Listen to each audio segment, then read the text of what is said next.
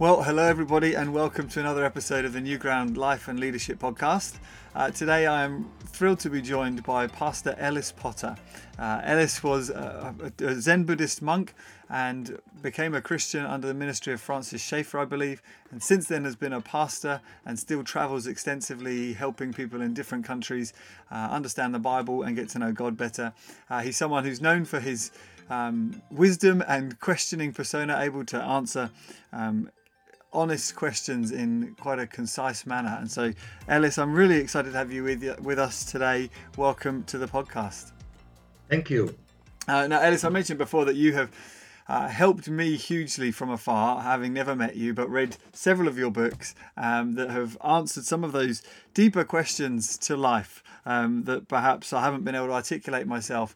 And you seem to have an ability to be able to put the world into words and make sense of people's deep questions. So firstly, I want to thank you for your books, particularly The Three Theories of Everything, which is going to form the bulk of our conversational topic today. But also you've got another book, How Do You Know That?, which is essentially on epistemology, which I like that you start by saying epistemology is not a disease, which in a day of epidemiology is probably quite important to clarify. So Ellis, thank you for your books, thank you for your work, thank you for being on our podcast and for all that we're going to talk about today. Why don't you start by helping our listeners get to know you a little bit. Tell us about yourself and maybe a potted history of some of your journey to where you're at right now, if that's possible. Okay, I grew up in California and became a Zen Buddhist monk. And then as a monk, I traveled looking for community. And in Switzerland, I became a Christian, much to my surprise, in the work of L'Abri Fellowship. And then I stayed there for 16 years and worked with Francis Schaeffer and in the work after he died. And then that was in the French-speaking part of Switzerland. And then I came north to Basel to pastor a church, which I did for 10 years. And then I traveled mostly for my work for a few years, and then began a part-time pastorate in Lausanne and continued to travel. And now I preach twice a month in Lausanne and once a month for a church in Basel, and write books and do podcasts and things like that. And I hadn't traveled for a couple of years, but last week I went to Latvia for a week. And it was a little bit of a test because I'm 73 and my question was, can I still do this? Because there are various stresses involved. And it went okay. I was very pleased. So I'm thankful, and maybe there will be a bit more travel in the future. Yeah, wow, fantastic. And I enjoyed hearing earlier about your FBI, your Friday Bible investigations, yes, Bible study class. You seem to be joined by people from all around the world connecting in with you. Yes, I'm very pleased with that. It's an international group, some in the room and some on Zoom online, and a very diverse group, but they love each other and pray for each other and form something of a community of Bible study and fellowship. I'm very, very thankful for them. Wonderful. Well, Ellis, I'm really hoping that today you can help answer some of my questions about Buddhism. Particularly, I think, since we have experienced and seen what I would observe anecdotally, quite a rise in popular Buddhism and certainly Buddhist practices in the West, things like mindfulness, which seems to have come from Buddhism, or maybe not. Perhaps I'm looking forward to you shedding some light on that. Why did you become a Buddhist monk? Let's start with that, and tell us a bit about Zen Buddhism, if you can. Okay, I became a Zen Buddhist monk. I didn't become any kind of a Buddhist. Okay. There are a huge variety of Buddhists. And I became a Zen Buddhist because I had a lot of questions. And the Christians I knew in the church where I grew up and others were not interested in my questions. And I concluded that Christianity was not true. Although I had had experiences and fellowship and friendships, and my family were basically Christian, I tried to be honest and I didn't get answers. And the Zen Buddhists were always interested in absolutes, and always interested in having an absolute context for everything in life, and always thinking in terms of absolutes concerning all the questions that come to life. And that was very attractive to me.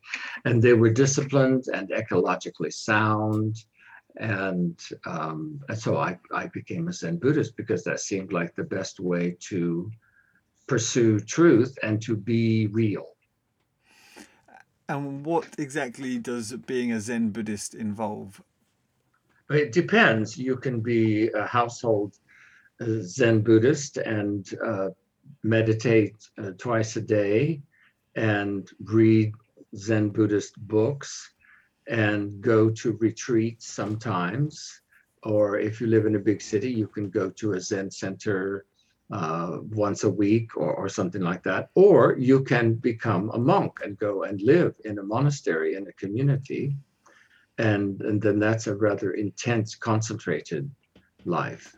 And that's what you did, is that right? Yeah. And so what did the life look like in the monastery?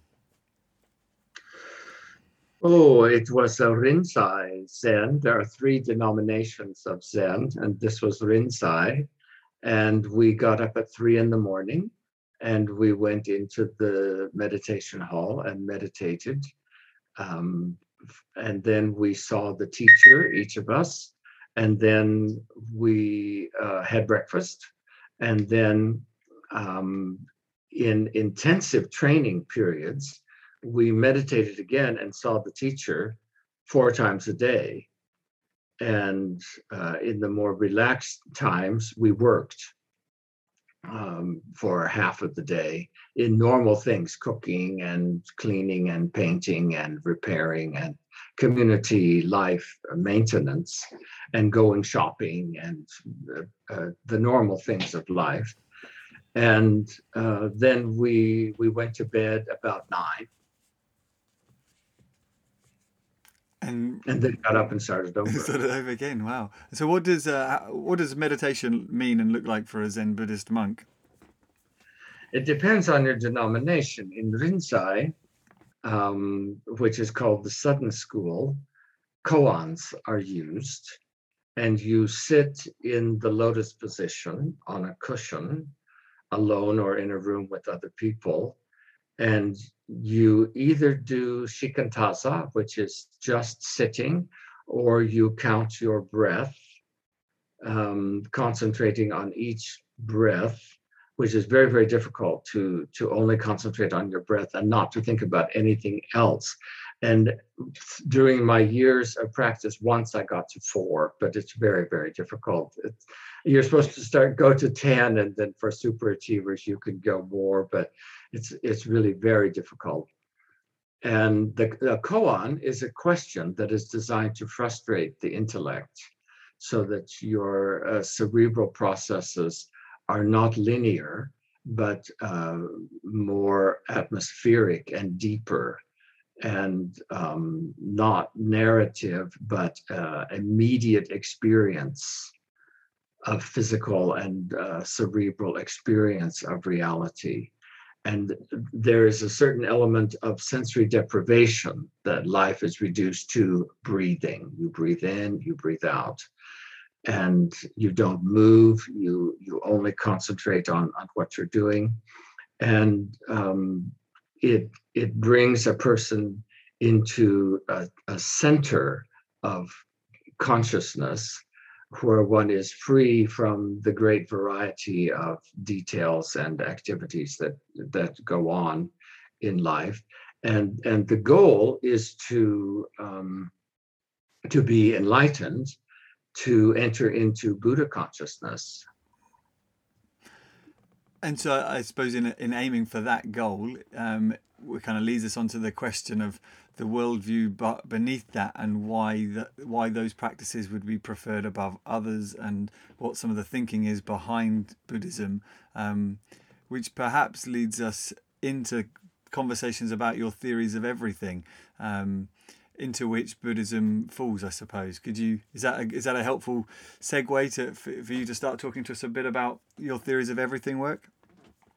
It depends on what you want to ask. I leave it to you. Okay, let's go there then. Tell us about the theories of everything, and then within that, we'll learn more about Buddhism. Well, a theory of everything is an understanding of absolute reality, not relative reality. It's a circle of awareness that is so big that it contains all the particulars. So it's a theory of everything. And as I thought about it, it came down to basically three or two and a half.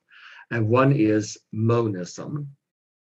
Everything is one, which is extremely popular and ancient all over the world, and has come in the last several decades into the Western world, where it really did not play much of a role for most of history. But now it's very active in the Western world. And the second theory is dualism, in which the absolute is two in a perfect balance. And the question of life is, why do we suffer? And can anything be done about it? And so the three theories of everything have in common an understanding that reality had a perfect beginning. There aren't a lot of people who think that reality began as a chaos and continues to be chaotic, and there is no sense or understanding or direction to reality at all. There's no order. Not a lot of people think that. Some do, but most people think that something is wrong. And you see, something can only be wrong if we know what right is. So if reality had a perfect beginning, anything that is different from that perfection is wrong. If reality had a chaotic beginning, then nothing can be wrong because nothing is different from chaos. So each theory, 1, 2, 3, have an understanding of a perfect beginning to reality, and they're quite different from each other. So the first theory understands that the perfect beginning of reality was a perfect unity with no diversity. And then we suffer because an illusion or nightmare of diversity has come into human consciousness. And we can stop suffering by waking up out of the nightmare, awakening or enlightenment into a realization of perfect unity. In the second theory of everything, the original perfection is a perfect balance of equal opposites. And we suffer because imbalance or disharmony has come into reality. We don't know exactly how, but it clearly did, because things are not right and we do suffer. And salvation, or the solution to the problem of suffering, is to restore the balance and the harmony of reality. And in the third circle, the reality, the original perfection is three persons, which is quite more complex. And it is, as in the first theory of everything, perfectly unified, but also perfectly diversified. So in the third circle, neither unity nor diversity are the cause of suffering. It's something else. In the third circle, you have objectivity. The three persons are objectively there, and subjectivity. They view each other from different points of view. And so objectivity and subjectivity belong to reality from the beginning and are not the cause of suffering. We also find form and freedom. Each person is unique and has a specific form. For instance, the form of God the Father is to command and to send, and the form of God the Son is to obey and to go. So their forms are actually opposite of each other. They're not clones of each other. They're not interchangeable. They don't replace each other. They're unique. And so we find that form and freedom in reality belong in reality because they're an extension of the perfect beginning and not in themselves the cause of suffering. We find hierarchy. The Father commands, the Son obeys, although they are both equally God. We find sequence. The Son is chosen. There's a before the choosing, and then after the choosing. And so we find that there are two matrices of sequence in reality. the matrix of sequence in space. A matrix is an atmosphere in which things happen, like water is the matrix of tea, and cyberspace is the matrix of email and Zoom. And the matrix of sequence of before and after in space is time. Things happen in time. The matrix of sequence outside of time is eternity. So reality began with eternity, and then time was created. And time is very similar to eternity. It is a matrix of sequence. And we live basically in time, but there's an interface between time and eternity. The problem, the cause of suffering in the third circle, is that originally, in the original perfection, the three persons of God are other-centered. The center of the Son is not the Son, it is the Father and the Holy Spirit. The center of the Father is the Son and the Holy Spirit. The center of the Spirit is the Father and the Son. And they have needs like we have. They need to be seen, they need to be heard, they need to make a difference, and they need to be wanted. But in the original perfection, those needs are a cause of perfect joy because they are perfectly met by the other two persons. So each person empties himself to meet the needs of the other two, which means each person is emptied once and filled twice. And so the energy of the filling increases exponentially until God says, "Let there be light," and there's a universe. We call that energy, that emptying and filling, love. God is love. And we suffer because we have become self-centered and we implode on ourselves. So we become radically different from God. We reject his perfection and his identity and way of being, and we invent our own through our own imagination and will, and this is called sin. And then we die. We suffer and we die. We implode. The self-centeredness crushes us. And the solution in the third circle is that the Creator himself enters into the creation and becomes part of it. Merry Christmas. And then being in time and in eternity, being human and God, being immanent and transcendent, a unique situation for a person, he did one thing. Typical God behavior. He emptied himself on the cross, literally drained of blood, but cosmically emptied, so that because of his emptying, not for himself, but for the needs of the others, the emptying, the blood of Jesus makes it possible for the whole creation to be remade and restored, and for human beings to choose to accept and receive the power of the blood, the emptying of Jesus, and to become new persons, to be, as the Bible says, born again. So we are dead as self-centered, imploding people.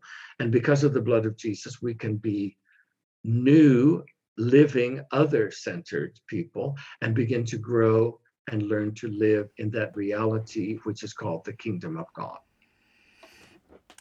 Look at that. Wow. Superb. Inspiring and beautiful. And you managed to condense your 2-hour lecture into a few minutes there. So well done. Yeah, it's an accordion lecture. Wow, Ellis.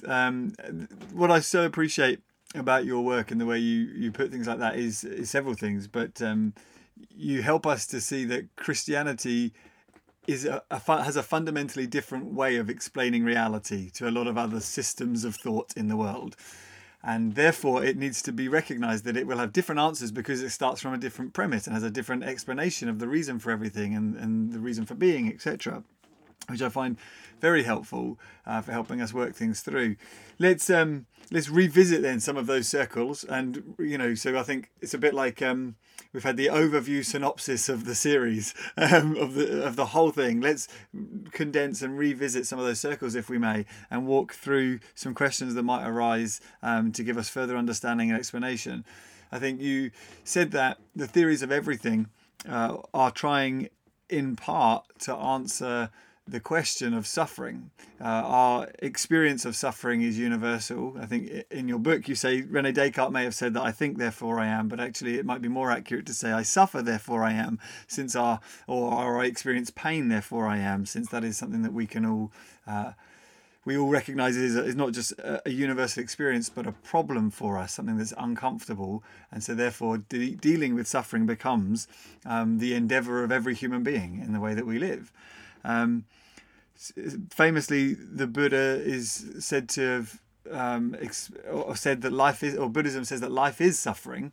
And so let's kind of revisit monism and help us to understand. I think the way you talk about it is a bit more of a natural theology way of understanding the world, looking at the world around you, concluding and helping us to understand why people conclude that the world is in fact originated from a one state and a unified state. And how it is that helps us make sense of our suffering. Is that okay? Does that make sense? If we can dive into the monistic worldview, help us to understand how that came to be a bit more, and how it is that it's agreed that suffering is resolved in that circle. Yes, the idea in the first circle in monism is very ancient, and may have begun in India, but I don't know if we're certain of where it began, but it is very ancient and very powerful and very compelling. And I think it began in a scientific way, by people observing and experiencing the reality in which they found themselves as consciousnesses, and asking questions about it. What can be a general understanding of this? With a motivation, a tendency to think and to feel that there must be perfection, there must be a way that is right, and a thought and a feeling against the idea that suffering and cruelty are normal in the world, and that we shouldn't try to change it. But human beings tend to realize deeply that something is wrong, and that there is hope that it can be changed. And so the people observed and experienced that there is a very powerful unity. There is one earth and one sun and one sky and one moon and one cycle of day and night and one cycle of four seasons. And these unities are faithful and stable and dependable. You don't have to stay awake at night wondering if the sun will come up in the east or the west. You trust, you bet your life that it comes up in the east, and you're always vindicated. It's because it is always, always, always true. And there is a goodness to that. Spring follows winter. Autumn never follows winter. You can depend on it. You can bet your life. You can bet your agricultural activities that spring will follow winter. And so the unities are stable and faithful, and we depend upon them.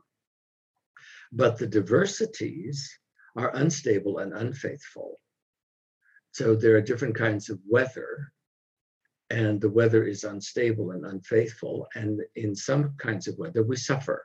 It's inappropriate to the season, or it's extreme, and there are different kinds of people and many, many diversities in reality, and you cannot trust the diversities.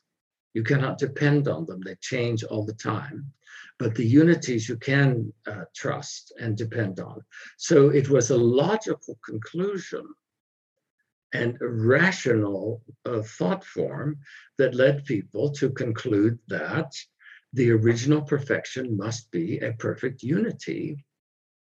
And we suffer because diversity has come into our awareness and experience. And these people didn't make these observations and experiences because they were eating funny mushrooms. We have exactly the same experiences and observations. They're universal human experiences and observations of the reality in which we are.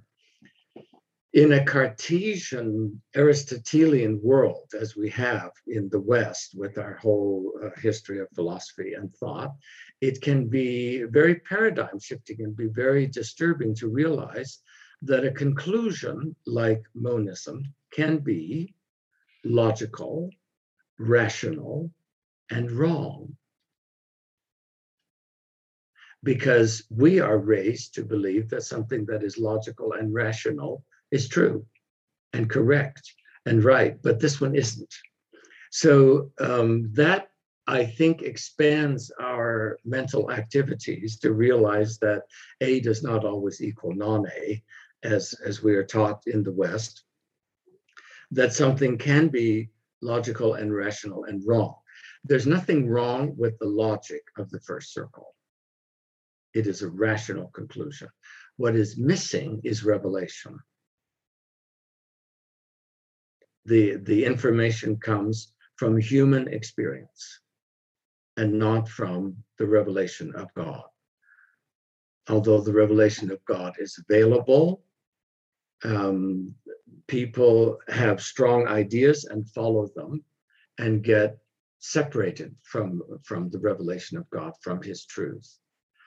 And the fact that their ideas are logical and rational and consistent really encourages them in not paying attention to the revelation of God. And I'm very sympathetic, because some of these people are wonderful people that you enjoy, and they have kind hearts and everything. But as a Christian, I have to realize that it's wrong. It's logical and rational, and some very sweet people believe in it, but it's not true. Within monism, is there a God? There are many gods, famously, in Buddhism and in Hinduism, but none of them are absolute. What do you mean by that? Sorry. Well, because if there is a God, then there is not God, and there's already diversity. And the original perfection is unity. So in unity, you cannot have God and not God. You would have what people call pantheism, but that's a silly word. The correct word is pan-everythingism, because theism is the idea that there is a God or gods, and then there is not God. But that's diverse. That's not unified. Mm. So yes, there are various ideas of the supernatural and various influences in the supernatural, but none of them are absolute, none of them are enlightenment, none of them are a source of salvation. It is only awakening, enlightening, realizing the unity. So Buddha is not a God. Buddha is actually possibility, which possibility is a pregnant nothing, which is a very important concept. Yes, it sounds important, but also very mind-bending. Help us with that one. For instance, we might say it is possible that it will rain tonight. And that possibility is real, and it is nothing. You can't measure it. It's not a probability. There's no mathematical reality connected to it. It's possible. It's nothing, but everything that is, everything, every event, every thought, every imagination, every emotion is possible, or it doesn't exist. Is God possible? Is the devil possible? Are you possible? See, something has to be possible in order to exist. And the possibility is a unified nothing that is pregnant with everything. And so what we need to do for salvation in monism is to realize possibility. And we become absolutely nothing, and we become absolutely everything at the same time, non-time. Which is when we start to sound like Yoda in the way that we try to explain the world. Yes, it can be. But there's always mystery. Christianity has mysteries. Mm. So, when you said Buddha is possibility, help us with that, because I thought Buddha was just the founding teacher of Buddhism. Oh, that was an avatar of Buddha, an appearance, an angel. We would say an incarnation. We could say incarnation, yes, a representative. And his name was Siddhartha Gautama, and he became enlightened. He realized Buddha nature, and he was very influential. He was wealthy and well known, and he started a movement in India about 500 years BC, and it was a very radical movement because he denied the reality of the caste system, which was the basic structure of the whole political, social structure of the society. And he said, no, the caste system is nothing. And so after he died, the Buddhists were basically driven out of India because it was too disturbing. It was like a radical reformation of Buddhism, of Hinduism into Buddhism. Okay. So Hinduism predates Buddhism. Yes.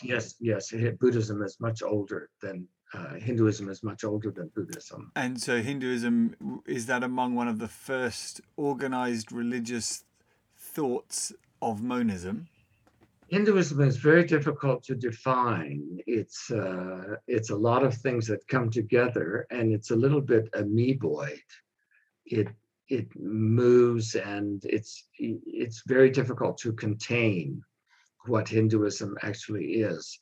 It can absorb and contain almost anything, but it is basically monistic.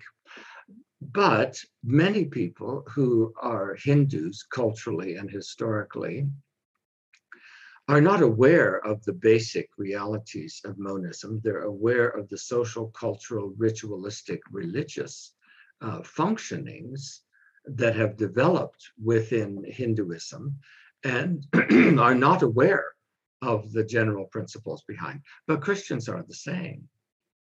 There are many Christians who are aware of their emotions, their experiences, their fellowship, their community, their healing, their empowering, but they couldn't tell you anything about Jesus.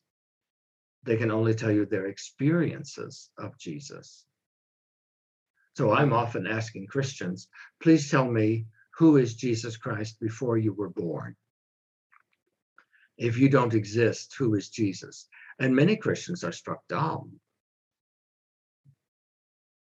But many Buddhists or Hindus would be struck dumb if you asked them, who is Buddha before you were born? Which is a question that they ask in a Zen monastery. Who is Buddha before you were born? I think it's a brilliant question.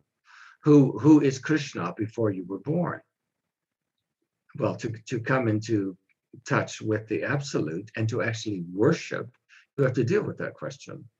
Who is Jesus before I experience him? And many Christians who have a strong humanistic thread in their thought and experience will say, well, before I experience Jesus, he's nothing, because my experience tells me everything I know. So Christians are not worse than other people. But neither are we better. Yeah. No, we're not. That's very helpful. Thank you.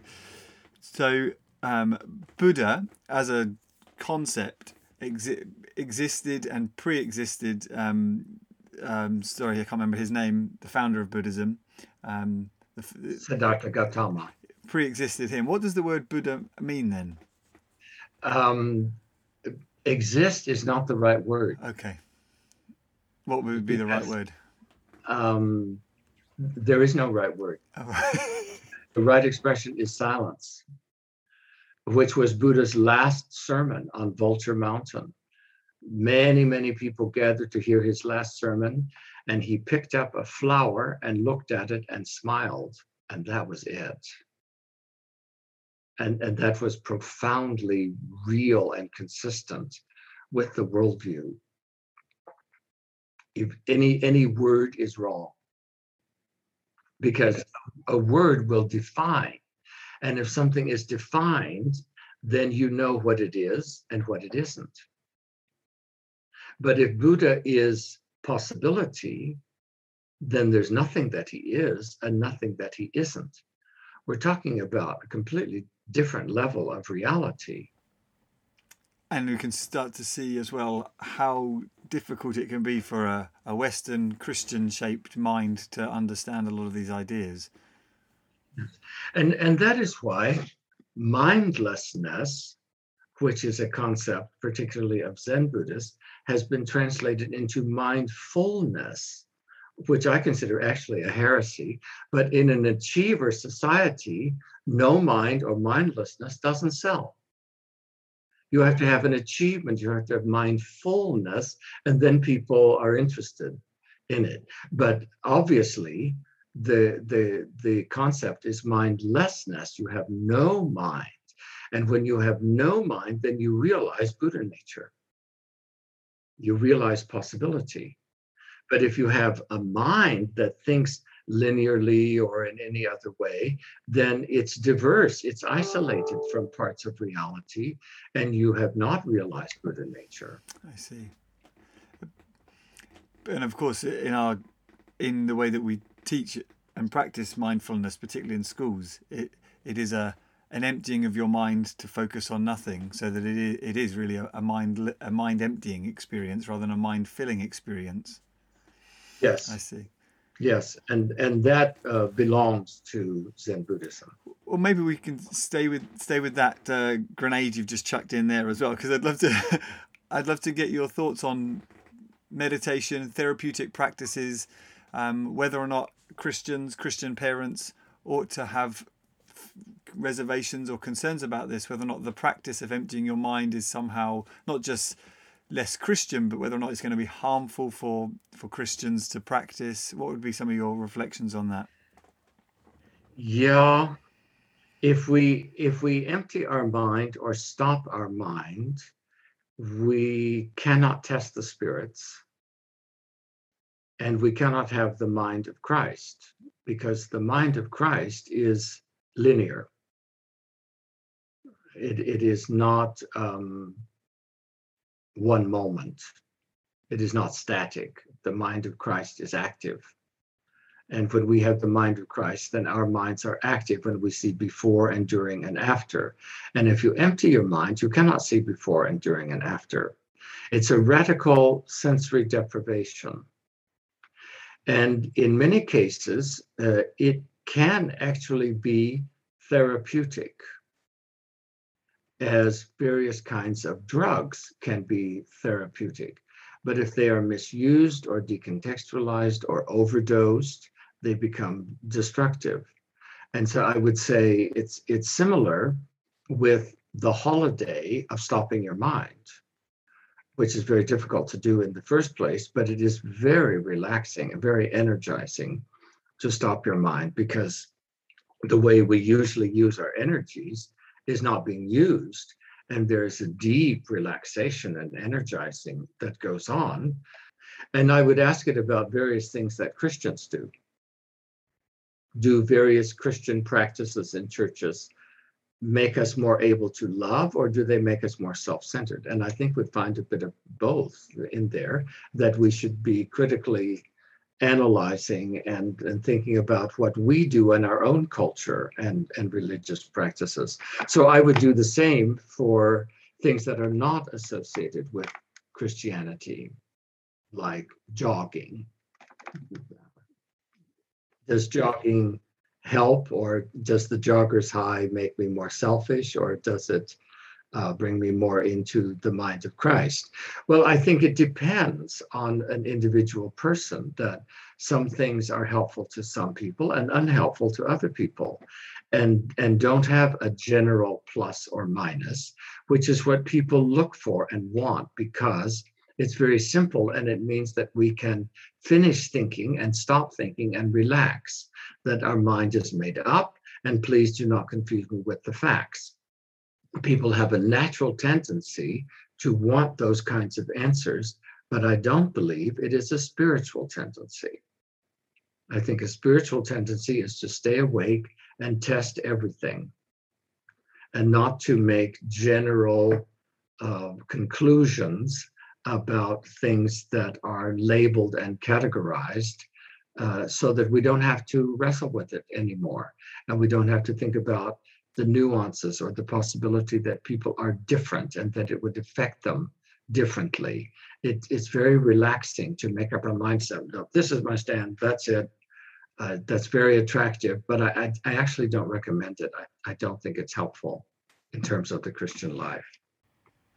And so as opposed to mindfulness or mindlessness, you'd advocate thinking more rather than thinking less. Yes, and if someone that I know wants to practice mindfulness or mindlessness, I would ask them a lot of questions about it. In dealing with people, I tend to ask many more questions than making statements, because a statement is very easy to reject, but it's harder to reject a question.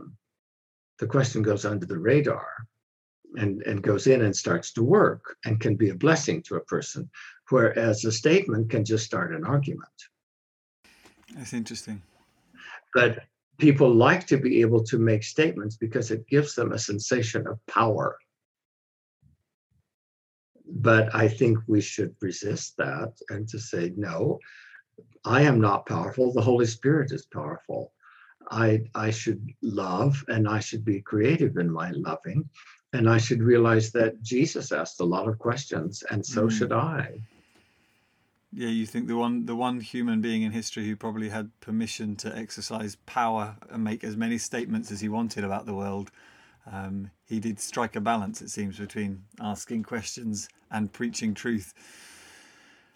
Since it's kind of, I've asked you that question about mindfulness, it's provoked another kind of pop practice related question that some people may be wrestling with, not necessarily linked to some of the absolute questions that we are talking about. We'll circle back round there, but that's to do with the practice of yoga. And a lot of Christians seem to be quite concerned about the inroads of yoga as being quite acceptable, particularly to secular people, or Pilates even. What do we think? What are we to make of Pilates, yoga, any practice of the body like that may have questionable roots? What would be some of your advice or reflections or even questions to ask people when considering, is yoga acceptable for Christians and for churches even to host it in their buildings? Those sorts of questions. Well, I would say generally nothing is safe.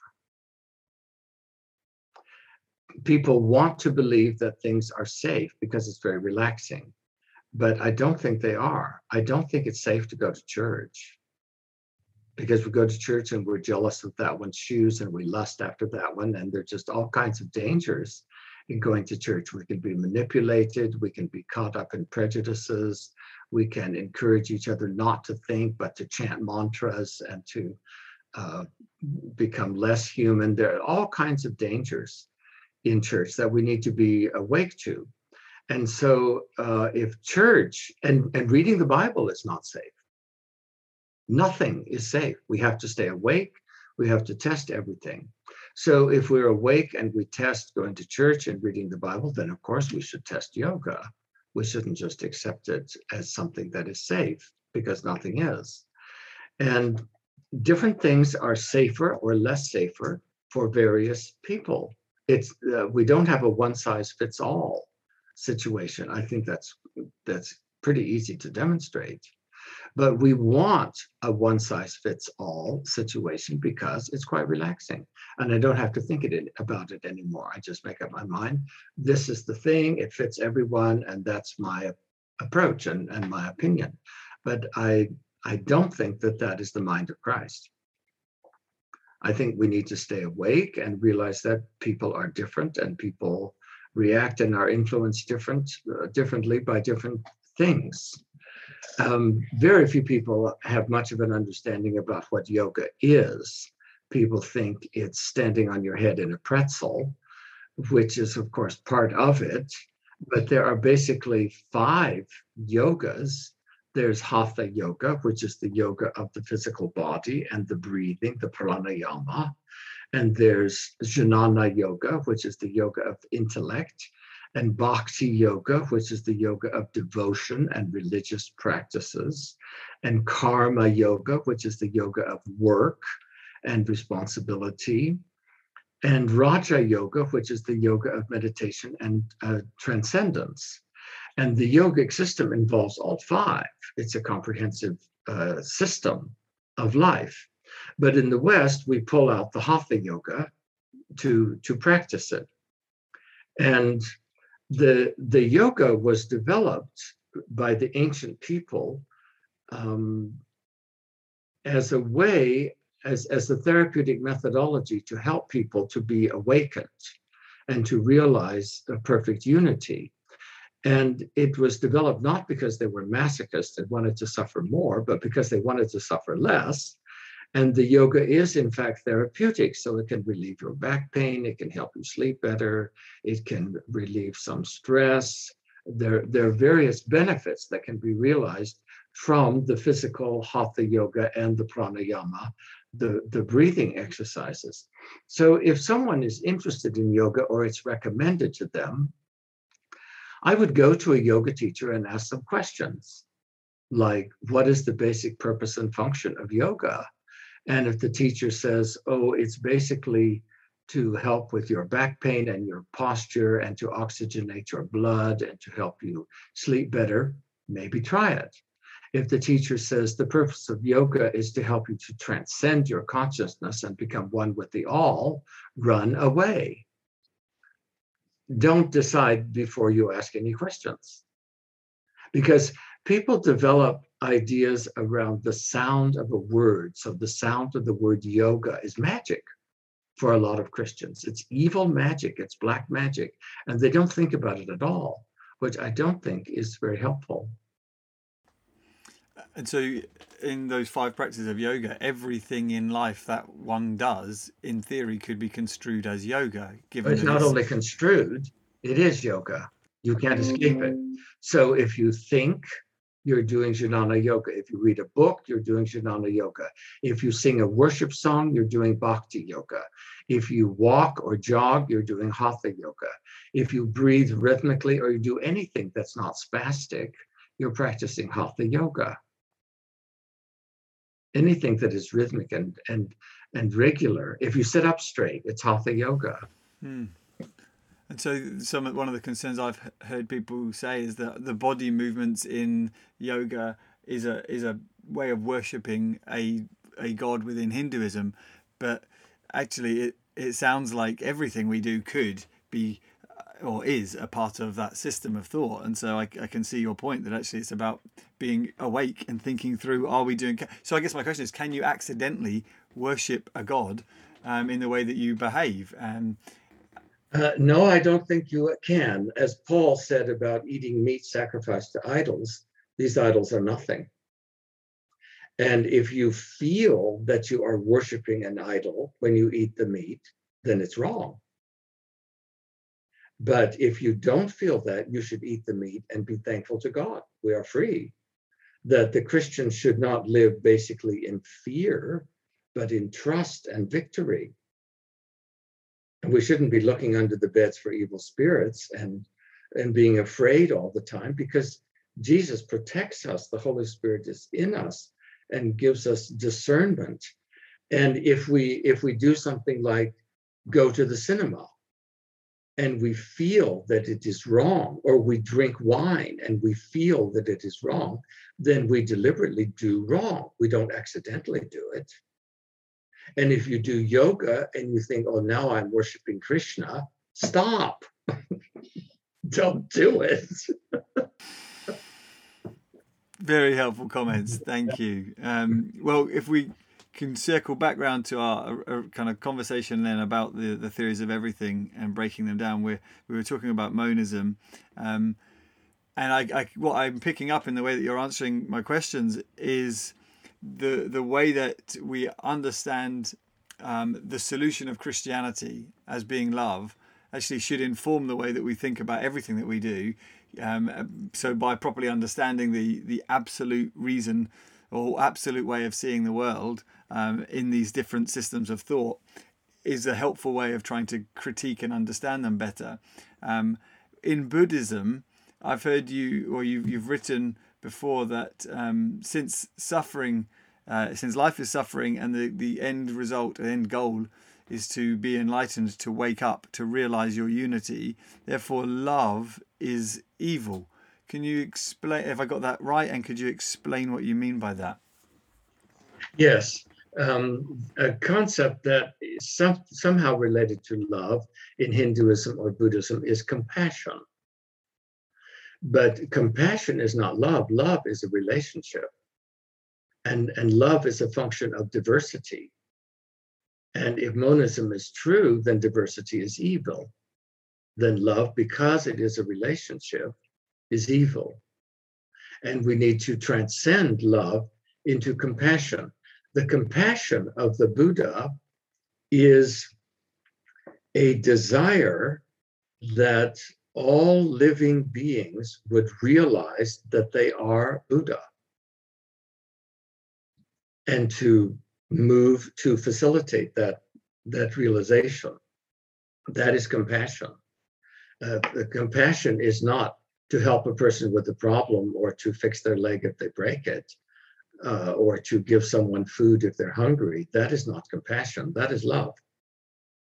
So you have in Hinduism and in Buddhism the doctrine of ahimsa, which is non-interference.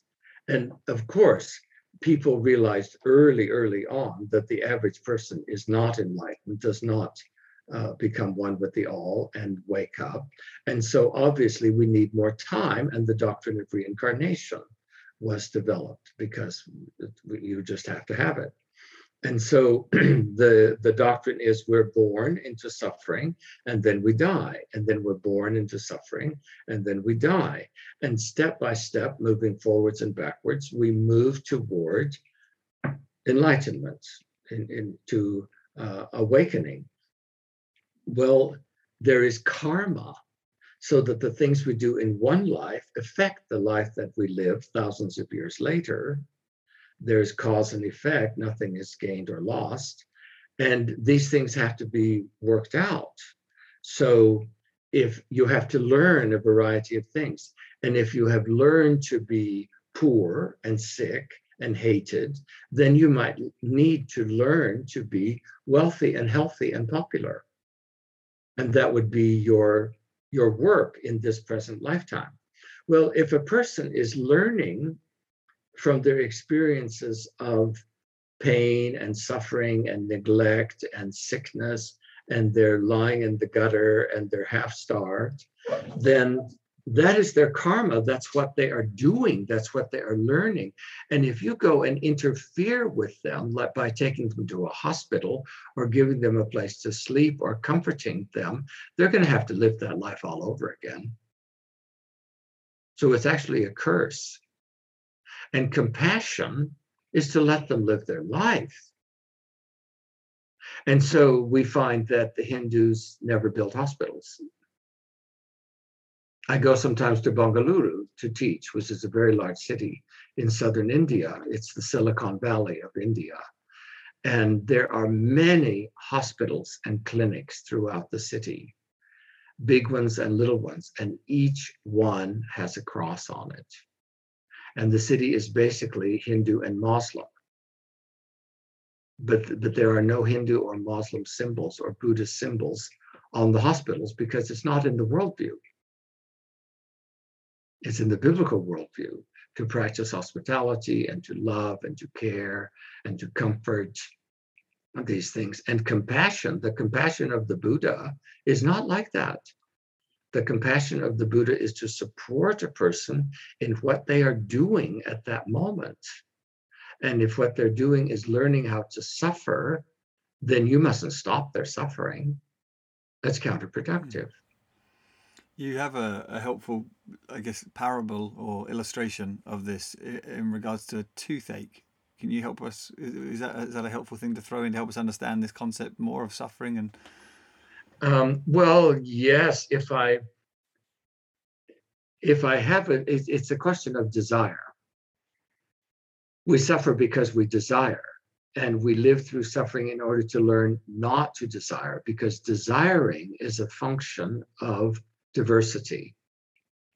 And in the Four Noble Truths of Buddhism, the cause of suffering is desire.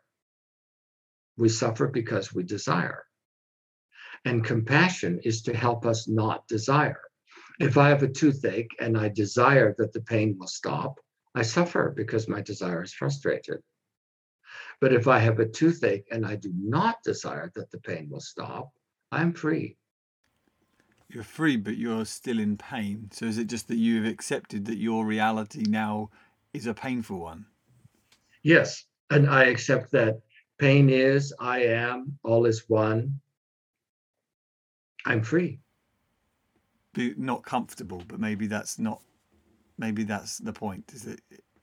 Well, not comfortable, but at peace. Oh, really? And you see, it's similar to the peace of Christianity. If we suffer, if we're persecuted, and we know that God is for us and with us and caring for us, we have shalom, we have peace, and we suffer at the same time. It's a similar thing, because the monism is a very intelligent, close counterfeit of Christianity in various ways. So you find very similar things in both of them. In fact, I attended a conference that a Christian conference that tried to make the case that Christianity is essentially Trinitarian monism, and I remember because I'd read your book, I thought, I'm not sure that's true. I think they're very different, and by conflating the two, Trinitarianism, we might say, and monism, we miss and we lose the beauty of the truth. I would tend to agree. But of course, when a Christian suffers and we might say learns peace, learns to find the peace of Christ in it, the underlying reason for that for the Christian is trusting the goodness of our loving Father, rather than making peace with the fact that we're at this stage in enlightenment and need to just maintain or hold our ground, hold our nerve in this place until we move to the next stage of enlightenment. Well, in the Christian worldview, the peace is because of a relationship. And in the monistic worldview, the peace is because of a lack of relationship. And it's only by eliminating relationships that I can eliminate desire.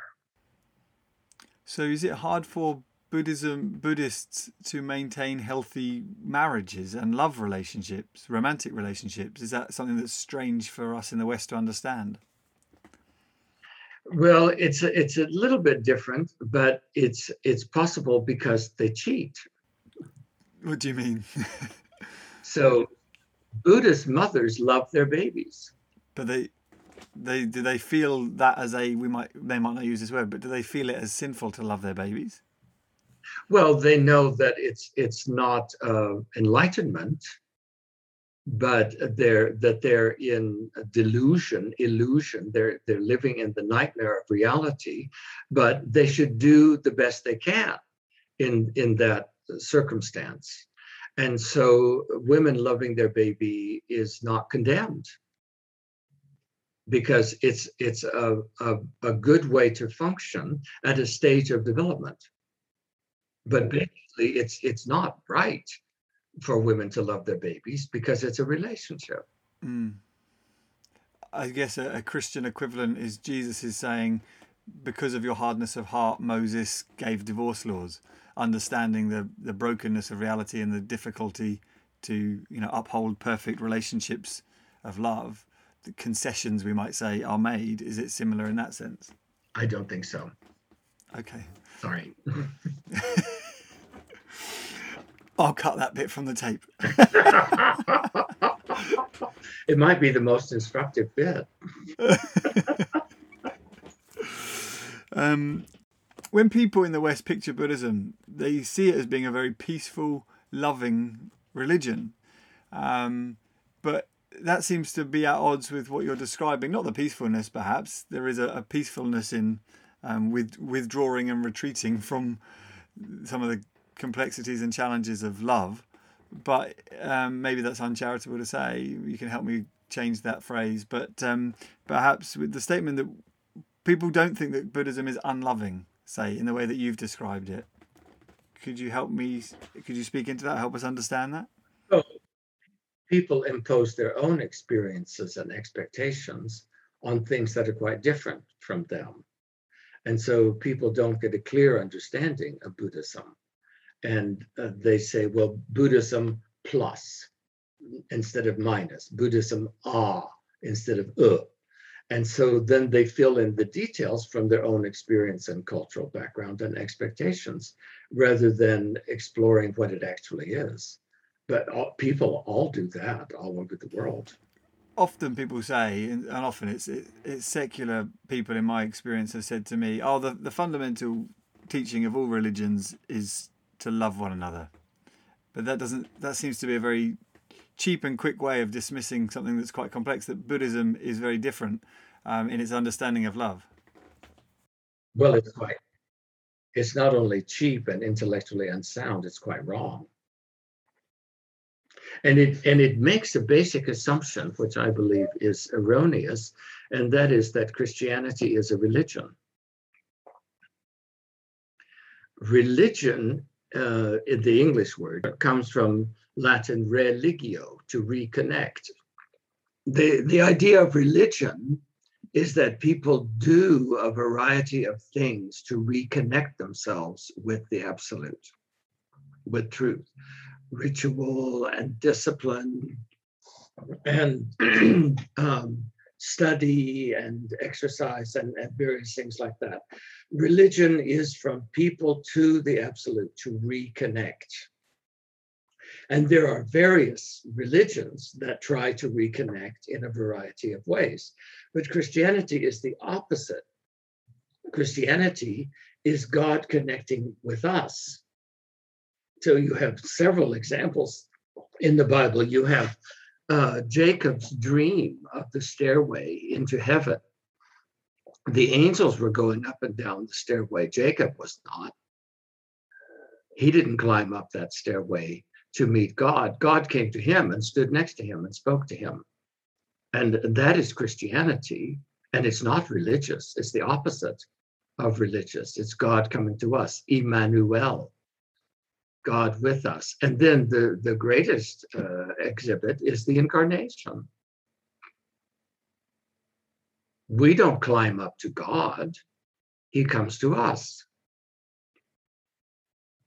And that's not religion. So, but other religions are actually religious, but Christianity is not. And religion gets confused with ceremony or architecture or music or special clothing or ritual and things like that. But that's just culture. That's just the things that people do. That's not the actual purpose of it. And the purpose of religious activities is for people to reconnect themselves to God. And the purpose of Christian activities, fellowship and prayer and Bible study and eating together and singing, is to prepare and encourage each other to receive God in us, in our midst and in our hearts, in ourselves, to receive the kingdom of God in us so that we can live in the kingdom of God between us. It's the opposite of religion. That's beautiful. I want to just let that sit. That's so helpful. Perhaps a final piece of conversation that I think people are thinking about and interested in at the moment. And it may be coming back to the way you described Buddhism and silence, realizing possibility. Christianity is it has at its heart the idea of the word becoming flesh, and so words speaking seems to occupy a much greater part of Christianity than in Buddhism. Hence the emphasis on preaching and of prayer as speaking. And I guess that's what I'd love to get your reflections and comments on, is contemplative prayer within Christianity. Is that an oxymoron? Does prayer always require speech from the Christian to God, helping us to think through the role of speech in relationship to God, if that makes any sense? Yeah, I think so. The Bible has words like prayer and think, thought, and meditation. And the verbs, we pray, we think, we meditate. And they're different words, and they're not synonymous. They're not exactly the same thing. And prayer always involves words. So at the end of the prophecy of Hosea, it says, return to the Lord, bring words with you. I love that. It's like in a bucket, you bring your words to God. Oh, that's very precious. Maybe I can make a description. Meditation in many Eastern religious senses of meditation is the practice of stopping the mind through concentration and transcendence. The meditation that it speaks of in the Bible many times, mostly in Psalm 119, is on content. So I meditate on God's glory, on his mighty power, on his word. I meditate on something. And it's different from thought. It's not the same as thought. And the picture that I use to understand this is that meditation is more passive than thought, and it's spherical. It's like our mind, our consciousness is a sphere or a plane, and that we sit with the content passively, and we wait receptively for the Holy Spirit to touch our mind at one point or the other with the content about God and reality, and then we begin to think about it and to pray. So I can see meditation and prayer and thought as all being a part of the Christian life, and that they should not be confused. So that I think to meditate is to be still and know that I am God. Okay? That is clearly biblical, to be still, to quiet my mind, to be receptive, to let the Holy Spirit touch my mind and move my mind and make connections for me. But that is not a complete relationship with God. That is not a complete expression of the image of God. I then need to think about it and speak about it to God and to other people. And then it becomes complete human reality. That's very helpful. I think I've heard you before use the illustration of essentially imagining casting a net over your mind, and trying to hold on to thoughts related to the subject matter that you want to think about as well. Right, that the mind in meditation is like a web or a net, and it's passive. And then the Holy Spirit touches the web or net at one point or another. And then we begin to see connections that we didn't see before. That's beautiful. And I think in framing it within the larger context of the theory of everything that is Trinitarianism, we understand that relationship is really important. It's not just about me and my thoughts, which, as you said, you alluded to, can, if we're not careful, tend to selfishness. But it's about me then expressing in relationship to God and to others that actually forms the completion of my experience of reality. Is that correct? Yes, I would say so. And so for the Christian, relationship is key, love is key, and as you said in your overview of the theory of everything that is the third circle Trinitarianism. Suffering in Christian terms is not desire, but self-centeredness and selfishness that cuts us off from relationship, from God, from others. And I think in your book you describe the human condition as being like a black hole or a supernova that sucks everything into it. How does that condition of being a human that sucks everything into us in our self-centered, self-seeking nature, how do we as human beings have any hope of being changed to become loving and other-centered? Well, I like your expression, to be changed rather than to change, because we have no hope of doing it for ourselves. The only hope we have is that God will do it for us. And this hope is based on the first beatitude, poverty of spirit. Poverty of spirit is the knowledge that I need God, that in myself I am poor and unable, and I need God to give me life and to give me reality. And if I am poor in spirit, if I am touchable and teachable, then the kingdom of heaven is mine. Because I will receive what God gives me. But if I think I can do it, or I need to do it, or I have a plan or a program, then that's richness of spirit. And the kingdom of heaven is not mine. So there's an active passivity. I have to be quite passive to receive what God gives me. And then I have to be active to praise him, to bless others, to speak his truth. I have to be both active and passive. Wow. Thank you. That's a very helpful answer. I find you have such an ability to be able to answer in such a concise yet profound way. I find myself just wanting to think about everything you're saying.